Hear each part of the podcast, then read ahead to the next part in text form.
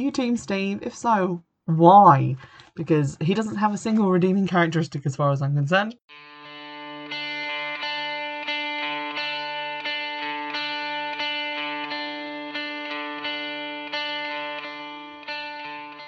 Everybody and welcome back to Witch Fix. Today we're looking at book one in the Magical Bakery series of Cozy Mysteries uh, by Bailey Cates. And this book is titled Brownies and Broomsticks.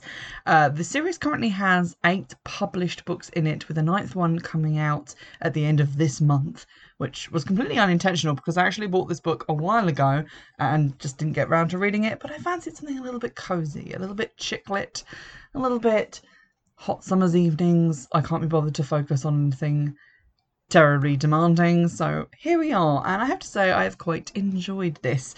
Uh, in fact, I would probably say I enjoyed this book more than I enjoyed the Witches When Which PI series uh, that I looked at before and, and read, I think, like five installments of.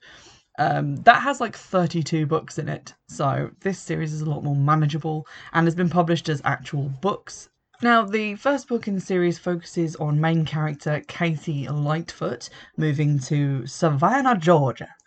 And she's there to open up a bakery with her aunt Lucy called Honeybee's Bakery. She's just been ditched by her fiance and she's been asked to leave the commercial bakery business that she hates working at to come and start her own one with her aunt and uncle in Savannah, Georgia.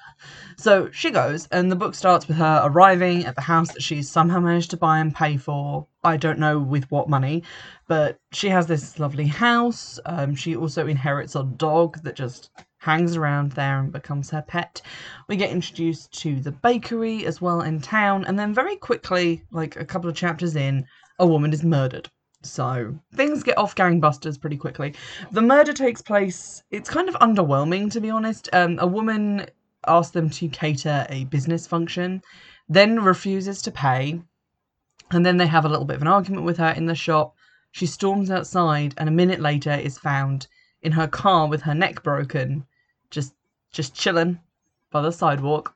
And uh, a witness who is never identified uh, says that she saw uh, the uncle Ben, not to be confused with Spider Man's Uncle Ben, or in fact the rice manufacturer, but that she saw him nearby and therefore he becomes the chief suspect, therefore embroiling our main character Katie in the case. As if that wasn't enough to contend with, Katie very quickly finds out that Aunt Lucy's four person book club is actually a spell book club, aka a coven, because they're all witches, and so is she. Uh, she's told that she's a hereditary hedge witch uh, from her mother's line, and also that her dad was also a witch. Both of her parents are still alive, and apparently they hid her magic from her out of fear that she would be persecuted as a witch. The book kind of blurs the lines between fantasy and reality. At various points, they refer to the witchcraft they're practicing as Wicca, and they do do a lot of Wiccan things uh, in terms of explaining like the rule of three and harm none and the way they cast their circles and set up their spells is very Wiccan. But at the same time, they also have this magic power known as a voice, which is a voice which, when you use it to command someone to do something, they have to obey, which um, is is a very fantastical element, and it kind of conflates witchcraft and Wicca in the way that a lot of those early two thousands witchcraft books did at the time, um, in terms of the actual plot. This book came out in 2012, so I can kind of see how that would still be like a hangover that when we talk about witchcraft, we're also, I guess, talking about Wicca. So that's basically the magic in the novel is Wicca, but what if it was real in a more fantastical sense. Although the fantasy aspects are kept kind of dampened down. So I would put this more in, I guess, magical realism than out and out fantasy. So for most of the book, Katie is investigating the actual the murder that's taken place. I say investigating. The whole crime aspect of the book is is one that I didn't necessarily gel with that well.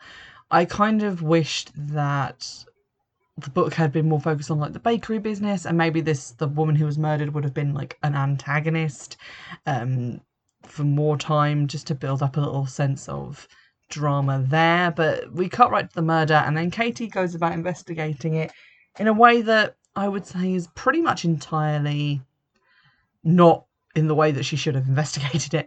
Um, and what bothered me about it was the the amount of time she spent on stuff that was clearly not related. So I'm going to get into some stuff which might spoil this mystery for you, but to be fair, it was pretty predictable. So right from the start, she doesn't think to que- question the witness who says that she saw her uncle in the vicinity of the murder. This turns out to be like just someone who looks like her uncle, but you know, question the witness, try and find out what she saw, what she actually did see, and what she didn't. She just takes what the police say as being true, as being accurate. She doesn't question the witness. She also then zeroes in on a tower block owned by the dead lady as being a hotbed of resentment against her because it's terribly kept and everyone there lives in squalor. Um, so she basically zeroes in on that as being the only source of suspects. And in that, she mainly focuses on the super who, who's in charge of there and who has a criminal record. So obviously, he must be into murder up to his eyeballs because he's a felon. Um, so basically, lazy prejudice kind of guides her investigation. And it's obvious that this guy isn't going to turn out to be the real killer, he's a red herring. But that leaves us with very few suspects of who could actually be the killer who we've already met because we've got the two men who are love interest characters, we've got the super, we've got the unpleasant nephew of the murdered lady, and another man who owned a shop. But we get a couple of scenes with him, so he's introduced as a character. The main clue that Katie fails to really follow up on is that she finds out that a woman who was injured in a lift accident at the terribly maintained apartment and became paralyzed. But she doesn't then try and find that woman or her family or try and work out who might have this massive motive against the woman. Instead, she focuses on a carpenter who got bad mouthed about town by her. I know who seems like the more probable suspect here, and it's not the guy who's just like, oh, well, my business folded. It's probably the woman and her family who, you know, experienced this horrifying life changing event and who are now struggling to pay for her care. So, although the book is, I wouldn't say incredibly long, it just crosses 300 pages, a lot of it is spent with her looking at people who you know as the reader are not suspects and focusing on elements of the crime and motives which don't really become important. It, but it's too circuitous to be truly satisfying, in, in my view. And I kind of lost interest in the murder mystery because it wasn't so much a mystery, and also it wasn't being investigated. It wasn't taking me to the places that I was interested in going as the reader, following along, talking to specific witnesses. It didn't give me like those credible chances to work things out for myself it just sort of took me to all the places that I wasn't interested in going, talking to people who I knew weren't guilty. Now, obviously, it's the shopkeeper who ends up being the murderer, and uh, it was just the super was attempting to blackmail him, which led to his involvement. Now, we're told that whoever the killer is, he must have a beard and glasses, like her uncle has, to, to look like him. And the first time we're introduced to this guy, we're told that he has a white line at the top of his head from when he's recently had a haircut. But nothing about that mentions the fact that he would also have tan lines where his beard should be. And also, there's no talk of him wearing glasses. He does appear later in the novel with glasses, which is obviously a massive clue. But it feels like kind of a cheat to introduce him at the beginning and then not give credible hints that he's just had a beard removed. Because what you've given is a hint that he's just had a haircut. Whereas obviously, if he'd had that beard for any length of time, he would also have tan lines around that.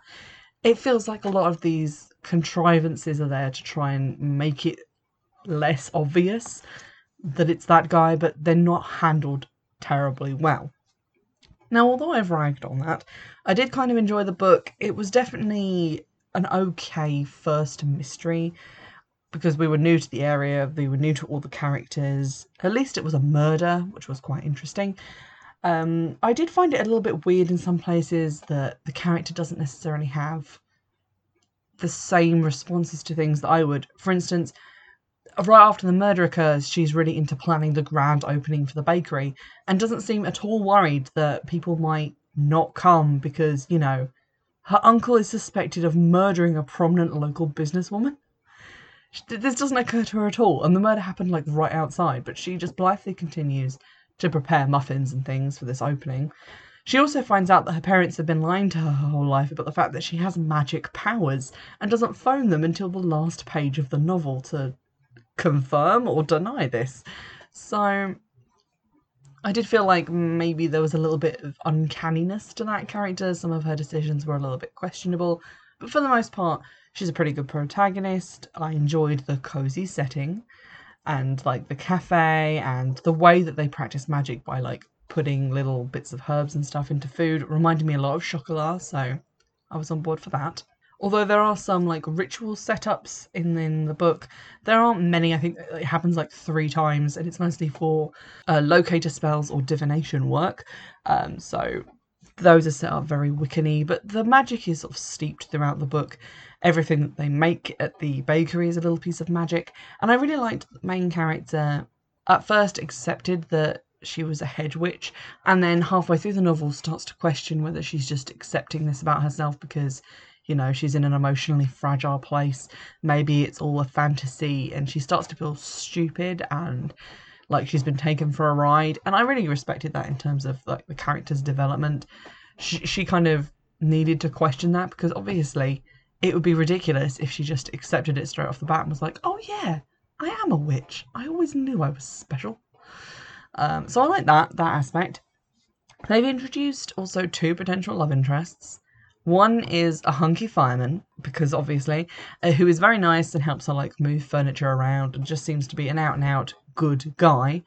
The other guy has a ponytail, smells like cloves and leather, continually calls her Katie girl and gets up in her personal space and just seems oily whenever he talks. He's just like, oh, well, you know, when you lent me some of your power to do that spell yesterday, that was really intimate. You shouldn't have just run off straight afterwards.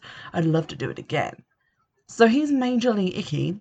And also, when she tells him, like, oh, I don't really want to go to dinner right now because I just got out of a relationship, he just shows up at our house with food.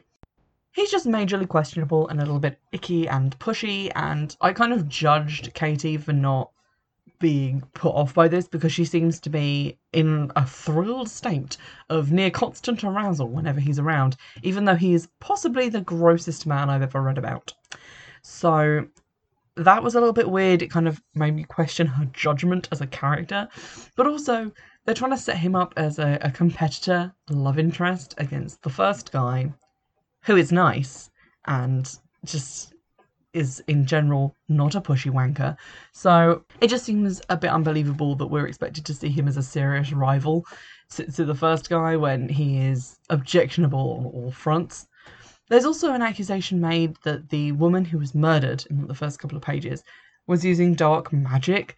They have no proof of this and at no point attempted to get proof of this, but by the end of the novel, they just kind of accept it as I guess she was also a witch without having any shred of evidence. So that's a bit weird. I feel like Katie needs to really sharpen her detective skills if she's going to keep doing this book on book, but as I said, for her first book, when she's investigating her first murder, I guess I can be like, oh, okay, maybe she isn't going to make all the right decisions and all the right guesses to get there, and maybe the story won't be as complicated and well formed as future mysteries. So, in the end, my takeaway from reading the novel was I really liked the setting, the main character was okay. The stuff surrounding the murder mystery storyline was pretty interesting and good, except for Steve, who was a greaseball. And I would like to spend more time in this universe and a bit more time with the main characters and see how she comes along as a witch. I'm not sure that I'm excited about the mysteries, but if they get better than this first one, which was, I guess, average, then that could also be quite interesting and exciting, and I would be definitely here for that. I know that there's quite a lot of these cozy mystery books out there. This isn't even like the only cozy mystery bakery witch series out there. It's it's quite a, a big genre apparently that I only recently stumbled across. But the back of the book does advertise some other ones, including a vampire chef mystery series, which I have all kinds of questions about. Do they cook without using garlic? What's going on here? But obviously it's a, pr- a pretty big genre. I've read a couple of like cozy-ish witch mysteries before, but this one's pretty solid, and I do like the kind of bakery setting because something about like food and the use of herbs in that just is, is very into what I think of when I think of magical realism. Mostly, I guess that's because of Chocolat, but also because of the First Frost uh, Garden Spells series, if you can call two books a series, uh, the kind of practical magic thing. It just really kind of gets into that. And the setting is kind of cutesy and interesting enough on a soap opera level because you're kind of wondering, like, oh, what are her parents going to say when she questions them about her being a witch and what's going to happen with Steve the unlikable dillhole and Declan the majestic fireman. You know, it's, it's kind of interesting in that sense, and I'm interested enough that I want to read the next one. If the next one doesn't offer up any more tantalizing threads of story, then I might stop there. But in the meantime, it's quite nice to have a new series start which doesn't have a thousand books in it, um, and which has a nice, soothing setting with enough magical realism to really add that witchy factor as well. It's definitely a good choice for holidays or road trips or anywhere where you're going to be stuck in one place for a while and just want something kind of light and fluffy to read uh, with a little bit of a, a, witchy twist.